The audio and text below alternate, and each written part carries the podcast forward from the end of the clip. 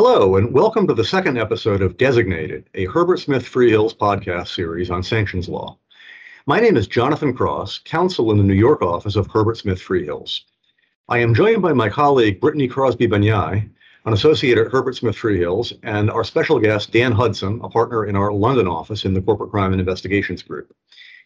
In this podcast series, we will discuss the latest developments in the fast-changing world of sanctions law. We will also be doing a deep dive each episode to discuss a particular sanctions-related topic or event. In this episode, we will discuss the history of the Iran sanctions program under the Iranian nuclear deal known as the Joint Comprehensive Plan of Action. We will also analyze the mechanisms by which sanctions were reimposed when the United States left the Joint Comprehensive Plan of Action during the Trump administration. These considerations offer insight as to the categories of sanctions that the U.S. could lift pursuant to any new agreement to re-enter the Joint Comprehensive Plan of Action. Now, as you may recall, the U.S. maintained extensive and continually escalating sanctions against Iran until 2015, when the U.S. and Iran entered into an agreement to restrain Iran's development of nuclear technology in exchange for a partial lifting of U.S. and international sanctions against Iran. And I think we then know how that story ended or went subsequently, which is that under the Trump administration, after a period of a year or so of considering what to do, the Trump administration withdrew from the Joint Comprehensive Plan of Action and reimposed the sanctions that had been lifted.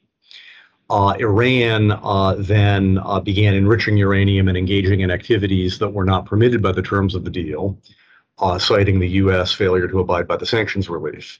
And so now with a new administration, the Biden administration, which has expressed an interest in returning the U.S. to the Joint Comprehensive Plan of Action, negotiations are underway between the U.S., Iran, and other parties concerning the terms of a potential resumption of the deal. But as we'll see, what the details of a U.S. reentry into the JCPOA would look like is not entirely clear because, as others have said, you never step into the same river twice.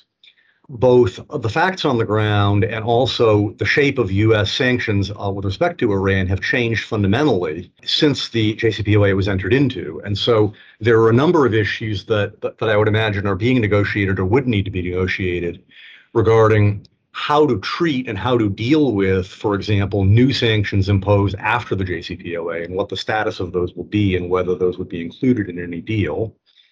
And so in understanding what renewed U.S. participation in the JCPOA could look like, it's important to review the history of the deal, of how it came to be and what its original terms were, and then what's happened since. And so with apologies for a bit of a deep dive on this, I'm going to walk through the outline of the deal and the subsequent sanctions developments that now may be addressed in negotiations. The JCPOA process began in 2013 when the joint plan of action was executed between Iran, the U.S., China, France, Germany, Russia, the U.K., and the EU.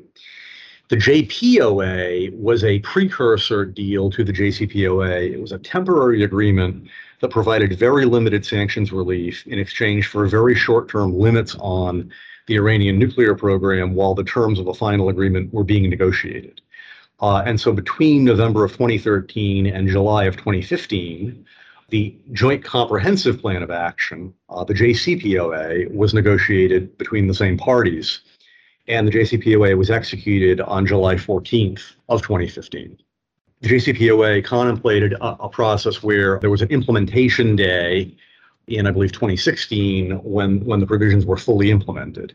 And in broad outlines, what happened is that the United States lifted most, but not all, secondary sanctions with respect to Iran. So these were sanctions which involved threats against third parties, against non-American companies and individuals, that if you do certain types of business with Iran, you may yourself be sanctioned. So those secondary sanctions were lifted. A number of U.S. sanctions remained in place. That limited sanctions relief was implemented following the signing of the JCPOA. In 2016, the Trump administration was elected, and throughout 2017, it was a live topic what the Trump administration would do with the JCPOA, and there was a significant internal difference of opinion within the administration as to whether to leave the deal, attempt to renegotiate the deal, or remain in the deal. In March of 2018, the Trump administration withdrew from the JCPOA. The Trump administration then attempted to trigger a dispute procedure under the JCPOA to elevate to the UN Security Council the question of whether the deal should, in essence, be declared ineffective entirely. The other state participants in the JCPOA took the position that because the U.S. had left the deal, it was not entitled to invoke the dispute resolution procedures. And the U.S. then reimposed all of the sanctions called for under the JCPOA, and as we'll see, added a number of new categories of sanctions. Following the election of President Joe Biden, the Biden administration came into office with an announced intention to re-enter the JCPOA and invited Iran to rejoin talks to restore the JCPOA sanctions relief, in essence, in exchange for an Iranian resumption of compliance with the deal's limits on Iranian nuclear activity. And in April of this year, the U.S. and Iran agreed to participate in discussions in Vienna to attempt to revive the deal. There have been several rounds of those negotiations. And in terms of substantive statements of the participants, a senior State Department official in April who did participate in those Vienna discussions stated that, quote, our view is that all sanctions that are inconsistent with the JCPOA and inconsistent with the benefits that Iran expects from the JCPOA, we are prepared to lift those if Iran comes back into compliance with its obligations. And so that's been the basic U.S. position. Full resumption of Iranian compliance could lead or should lead to a full resumption of sanctions relief contemplated. However, the negotiations have hit a potential stumbling block in that Iran has elected a new president who may take a different attitude about the resumption of Iran's participation in the deal. There had been hopes earlier in the summer that the terms of a return to the JCPOA could be agreed before Iran's new president, Ibrahim Raisi, took office. And there were a number of reports that the parties have been working to that outcome. In fact, this did not occur. The departing Iranian government appears to have taken the view that it lacked the authority or the ability to complete the negotiations before the Iranian presidential transition. And so Mr. Raisi has taken office. He's widely viewed as a relative hardliner and is currently in the process, according to press reports, of assembling a new team to resume potentially negotiations in Vienna concerning these issues. One potential stumbling block appears to be an Iranian suggestion that the U.S. should agree in some binding way not to withdraw from the JCPOA again for some period of time, potentially the remainder of the Biden administration. And reportedly, the United States is not eager or willing to offer a commitment of that type. And in addition, while there has been very thin press reporting, there would be a number of issues that would need to be agreed regarding how to treat categories of sanctions whose status is not clear in terms of whether they are part of the sanctions that were reimposed under the JCPOA or have some independent basis. So, to provide some context to where all this might lead, we'll discuss what are the sanctions, first of all, that the U.S. agreed to lift pursuant to the JCPOA. What was the nature of the deal in terms of sanctions relief? And the important principle to understand is that the JCPOA only ever offered limited sanctions relief in exchange for limited Iranian concessions, meaning its intended architecture was that the sanctions that were imposed due to the Iranian nuclear program, and only those sanctions, were lifted in exchange for Iran agreeing to limits on the nuclear program.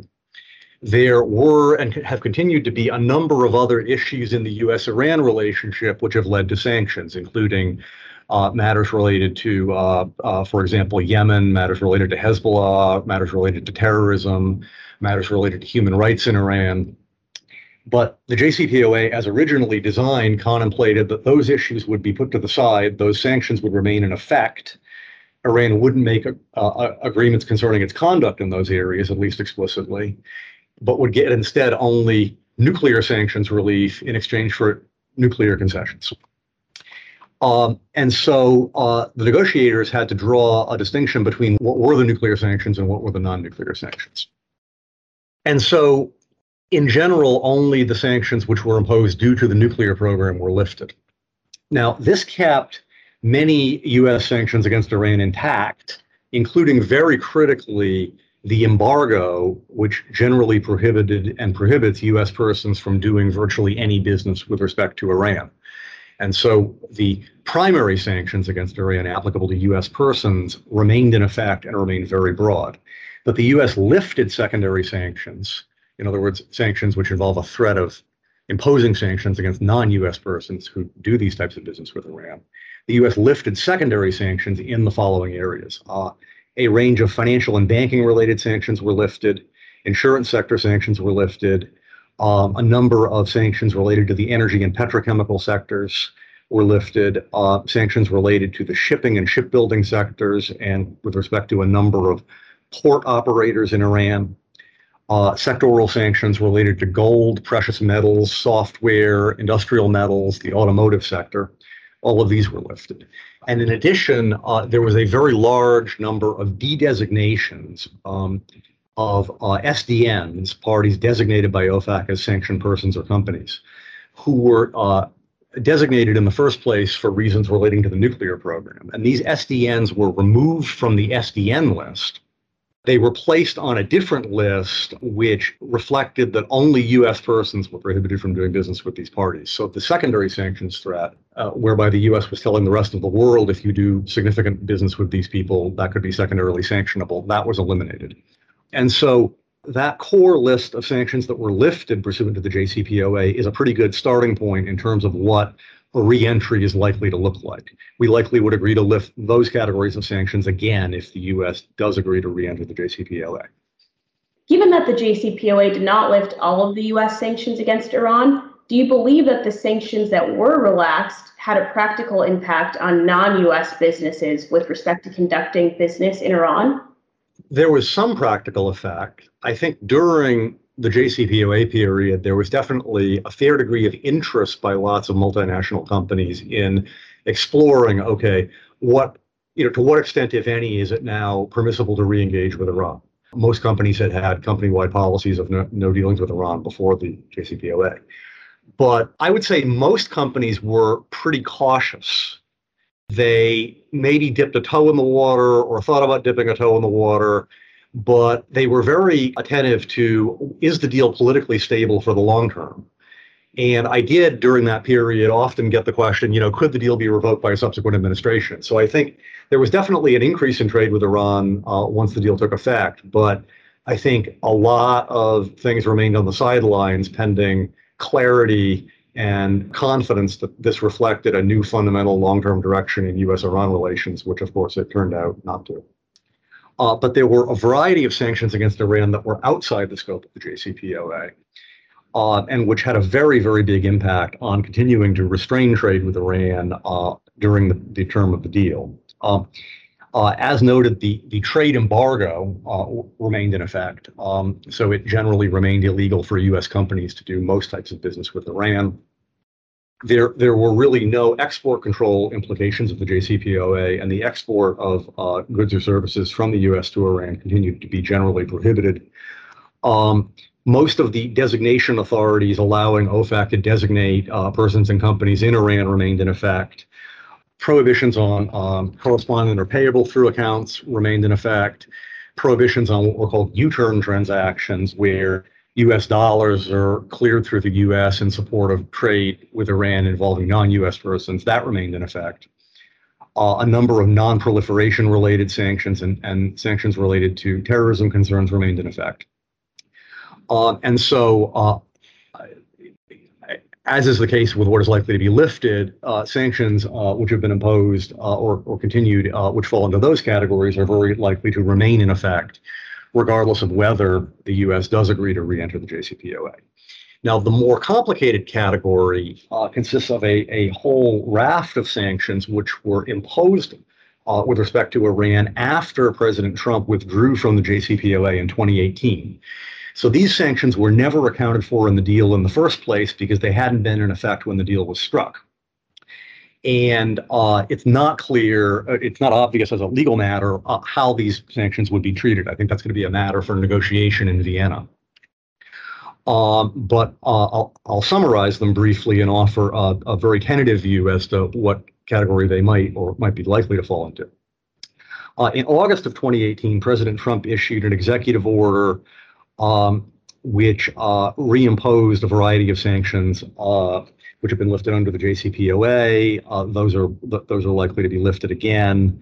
There was a second raft of sanctions reimposed in November of 2018, and these in general also involve the reimposition of sanctions lifted under the JCPOA. So those sanctions would likely be lifted again in a resumption of the deal. Now, in May of 2019, President Trump imposed sanctions on new sectors of the Iranian economy: iron, steel, aluminum, and copper. And these sanctions permit the sanctions designation of any foreign person operating in those sectors of the Iranian economy. It's unclear whether those would be viewed as nuclear-related or non-nuclear-related sanctions. But we would, I would envision that most likely Iran would not be willing to re-enter the deal without those very broad new sanctions being lifted. In June of 2019, President Trump issued an executive order which imposed sanctions on the Supreme Leader of Iran, the Supreme Leader's Office, and the Iranian Islamic Revolutionary Guard Corps. It's unclear whether those sanctions would be impacted by any resumption of the nuclear deal. I tend to think they would not. In January of 2020, President Trump issued a further executive order which imposed secondary sanctions with respect to non-U.S. persons engaged in significant transactions or material support for a new set of sectors of the Iranian economy, including construction, mining, manufacturing, and the textile sector. These are very, very broad sectoral sanctions. The manufacturing of anything, the construction of essentially anything is secondarily sanctionable. And I would imagine that it's quite possible that a lifting of those restrictions would be included in any resumption of U.S. participation in the JCPOA, although that would remain to be, of course, negotiated. There were, in addition, sanctions imposed by President Trump in September of 2020 related to conventional arms proliferation. It's unlikely, it seems to me, that would be viewed as within the scope of any resumption of the deal, because those sanctions were expressly not related to the nuclear program. In October of 2020, secondary sanctions were imposed on transactions involving the financial sector of the Iranian economy, and 18 major Iranian banks were added to the SDN list. It's unclear what would happen with respect to those restrictions, although I would envision that Iran would want them lifted. And then in October, also in October of 2020, on October 26th of 2020, a number of Iranian government entities were redesignated as blocked persons on the basis of allegations of supporting terrorism.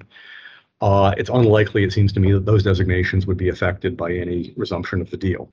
If the U.S. ultimately re-entered the JCPOA, do you think there is a particular executive order or a particular set of sanctions that the U.S. would likely seek to reverse first? I don't think it would be a matter of reversing anything first. I think that any renewed U.S. participation in the JCPOA would have all of its terms agreed at the outset. Now, there might be phased implementation, and we saw that in terms of, to some extent, the implementation of the original JCPOA and then the Trump administration on exit phased certain sanctions. But I think it's difficult to predict what would be lifted first. It really depends on whether there's a desire to, for example, condition full implementation of the sanctions relief on a period of time when Iran has verifiably brought its activities back in compliance with the JCPOA, and what provisions negotiators view as appropriate incentives to phase and delay in order to achieve that result. But it's from a sanctions legal perspective, it's really hard to draw a line in terms of what would be likely lifted first or second. But I think it would be clear from the outset what all of the eventual envisioned terms would be. And so, having summarized the nuts and bolts of what the sanctions entailed and what their removal might involve, this is a very big set of issues for companies outside the U.S. who may face secondary sanctions risk, but also have local law requirements that they have to comply with, in particular with respect to the EU and the UK. And so to discuss those issues, I have my colleague Dan Hudson, our guest for this episode, who will discuss the EU and UK perspective with respect to any potential resumption of the nuclear deal. Dan? Thanks, Jonathan. So yeah, as you've intimated, as part of the JCPOA, the EU, and of course the UK, whilst it was still part of the EU, repealed the vast majority of Iran's sanctions instruments that the EU had promulgated to implement UN sanctions in relation to Iran's nuclear program. The EU sanctions targeting human rights issues in Iran are still in place, but the vast majority of the sanctions focusing on the nuclear program have fallen away from an EU point of view. The UK, broadly speaking, has replicated the EU sanctions regimes post-Brexit. So even though the opportunity exists for a divergence over time with the EU regimes, at present, the UK's legal stance towards Iran, as far as sanctions are concerned, is aligned with the EU. So following the US withdrawal from the JCPOA, the EU sort of dusted off its 1996 blocking statute, which, for example, already made it unlawful for EU persons and companies to comply with US sanction laws in relation to, for example, Cuba, where such compliance was driven out of a concern over the imposition upon them of the US secondary sanctions. And the EU extended such restrictions and related protections in relation to the US Iran sanctions regime as it applied to non-US persons in the EU. So thereafter, the EU persons have been prohibited from complying with specified US Iran sanctions laws, for example, the restrictions relating to Iranian SDNs, and are afforded protection within the EU to the extent that public or private bodies seeking to enforce the US restrictions are actually trying to do so. They get protection under law against anyone seeking to enforce the relevant US restrictions upon persons in the EU. So the EU, which is still committed to limiting the impact of extraterritorial laws, such as US sanctions laws in relation to Iran, is currently carrying out a review and an impact assessment as to the effectiveness of its blocking statute, which so far has only had a very limited track record of criminal enforcement, and only in respect of the sanctions in relation to Cuba, and not in relation to Iranian sanctions. It's also considering whether to repeal or update the blocking statute, with the stated aim both further deterring third countries from enacting laws which have extraterritorial effect, and also further reducing the administrative burden on EU persons of complying with the blocking statute. And another EU initiative which sought to bolster EU-Iran trade following the US withdrawal from the JCPOA was the setup of InStex. That's the instrument in support of trade exchanges. That was founded a couple of years ago in 2019 by various EU states, including the UK at the time, with the stated aim of InStex being to facilitate legitimate trade, focusing on humanitarian trade with Iran in light of the various challenges faced by European market participants, by operating as a clearinghouse that facilitates the exchange of payment transactions between Europe and Iran. However, it appears that InStex has had a very limited track record so far of completed transactions. Boiled down, whilst the EU blocking statute potentially puts EU persons in an invidious position, i.e. they risk either the imposition of secondary sanctions if they do not refrain from dealing with Iran in a manner of which OFAC in the US disapproves, and risk, in principle, commission of offences in Europe if they do refrain for that reason. It would seem, including because of the crucial importance of access to the US market, upon which many European businesses rely, and which are often found enforced in compliance undertakings and warranties, that many such businesses see the potential risk of the imposition of secondary sanctions by the US as too great a risk to run, particularly in the context of a very limited, negligible blocking statute enforcement in the EU.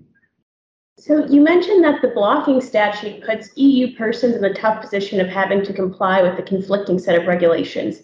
In your opinion, did the US's withdrawal from the JCPOA appear to impact the decision of European companies to engage in more or less business transactions with Iranian companies? Well, Brittany, the US withdrawal from the JCPOA certainly poured a good deal of cold water on European companies' attempts to and consideration of re-engaging in trade with Iran. So companies who had spent 2-3 years exploring such re-engagement, broadly speaking, put that on hold, certainly to the extent that the companies had connections to or had significant trade with the US, which of course applies to a very significant proportion of European companies. And the extension of blocking statute to US-Iranian sanctions, whilst, as I've said, has potentially put European companies in a position of legal conflict, it doesn't seem to have resulted in a significant re-engagement with Iranian trade. And looking forward, depending on whether the US Biden administration's attitude and stance towards Iran softens or hardens, we will likely either see the importance of the EU's blocking statute sort of wither on the vine, as it were, or conversely, we'll see the extent to which the EU does intend to seek to take a more proactive role in sharing its disapproval of such extraterritorial laws which seek to prejudice the political stance of the EU. If the latter occurs, resulting in the EU taking a firmer line with people and companies within the EU, that will lead to us seeing more tension within the EU at European company level, increased complexity for European companies looking to balance the competing priorities, and will likely result in more significant issues for EU companies and persons to negotiate and navigate. I wanted to follow up with what Dan just mentioned with Jonathan. So Jonathan, Dan just discussed the EU blocking statute. Do you think this statute has impacted the US's JCPOA negotiations to any degree? For example, does the blocking statute make US secondary sanctions a less effective negotiation tool? I think to a limited degree, the answer is yes, but only to a very limited degree, meaning what matters from the perspective of practical impact on any negotiations with Iran about any substantive issue is simply how much trade is happening. The legal, the sort of technical legal analysis that we might discuss here isn't really motivating that. What's motivating that is simply the top line answer to the question, has trade with Iran returned or not? Are sanctions causing it to dry up? And I think notwithstanding the EU blocking regulation and the UK blocking position, the practical reality is that, as Dan noted, European companies became very reluctant to do business with Iran once the US exited the JCPOA. So in terms of whether trade with Iran was happening, it was not happening, and US sanctions are the reason it was not happening. Therefore, I think in terms of impact on the negotiating position of the US, the blocking regulation and restrictions of that type probably have a pretty limited practical relevance, because they don't impede the US sanctions in practice from having most of the effect the US is seeking. And I think you see that also in the example Dan provided about InStex, the the European payment clearinghouse that was intended to allow payments for Iran transactions to occur that wouldn't involve the U.S. financial system. It wouldn't be within U.S. jurisdiction. But not many transactions were, in fact, completed via InStex. So the Europeans established the mechanism, but the practical benefit to Iran was, I think, very limited. And so, Dan, unless you had any closing observations, I was just going to wrap up with a kind of a recap of what some of the macro issues are here. No, I don't think so, Jonathan, no. Okay.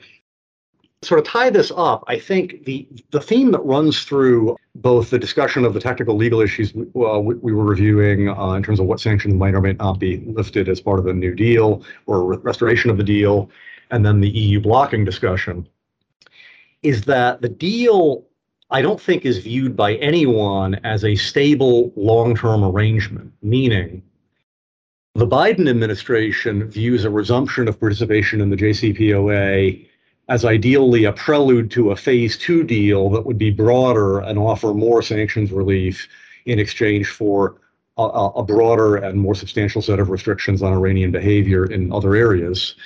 And I think Iran also has not viewed the sanctions relief it got in the JCPOA, perhaps, as having lived up to what had been expected.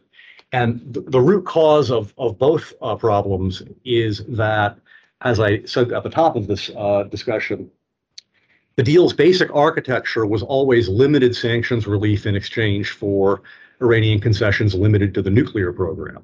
But what that means is that because the sanctions relief is limited, enough sanctions remain in effect such that trade with Iran is not really unimpeded and most trade with Iran does not resume. And because the Iranian concessions are limited to the nuclear program, there's a continuing set of, or potential for a continuing set of events which are very provocative and which undermine U.S. political support for continued U.S. participation in the deal. So it's difficult to have continued sanctions relief in effect on a political level, perhaps, if there are controversies over Yemen, Syria, Lebanon, and any number of other issues. And so my view from 30,000 feet would be that while there may be a resumption of the JCPOA in the short term, getting there is more complex than might have been envisioned, and nobody really wants to be in that world. I think the desire of everybody at the table would be for a deal that is substantially more robust and broader and covers more topics and offers more sanctions relief. And so I think there'll continue to be developments and a potential for flux in this area, and it's an area that definitely bears watching. For business, the question would be, at what point might business be sufficiently confident that there's a stable sanctions accommodation with Iran so that people are willing to invest money to make potential long-term arrangements? And likewise, I think a simple black-letter resumption of U.S. participation in the JCPOA without more probably wouldn't lead to the type of large-scale resumption of international business interest in Iran that would be one of the benefits Iran would be seeking, because there would be a concern about how temporary any resumption of U.S. participation is likely to be, how stable any deal is, and so in the long term, there probably needs to be something going well beyond the JCPOA if it's going to have the effects that everyone seems to be desiring. I'd like to thank Dan Hudson again for joining us on this podcast. Dan, if you can provide your contact information, where can people find you? Sure, John. Thank you ever so much for inviting me. I can be reached on my email, which is daniel.hudson@hsf.com. And I'm sure we'll provide those details together with this podcast. Excellent. Well, thank you. That's all the time we have for today. Thank you for listening to this episode of Designated, a Herbert Smith Freehills podcast on sanctions law. If you liked what you heard, please leave a 5-star review on iTunes and hit the subscribe button. We will have great new guests and discussions on each new episode, and we don't want you to miss out. As a reminder, this podcast is intended for entertainment purposes only and is not legal advice. If you would like to learn more about sanctions law or have any other questions, please feel free to email me at jonathan.cross@hsf.com. Thank you.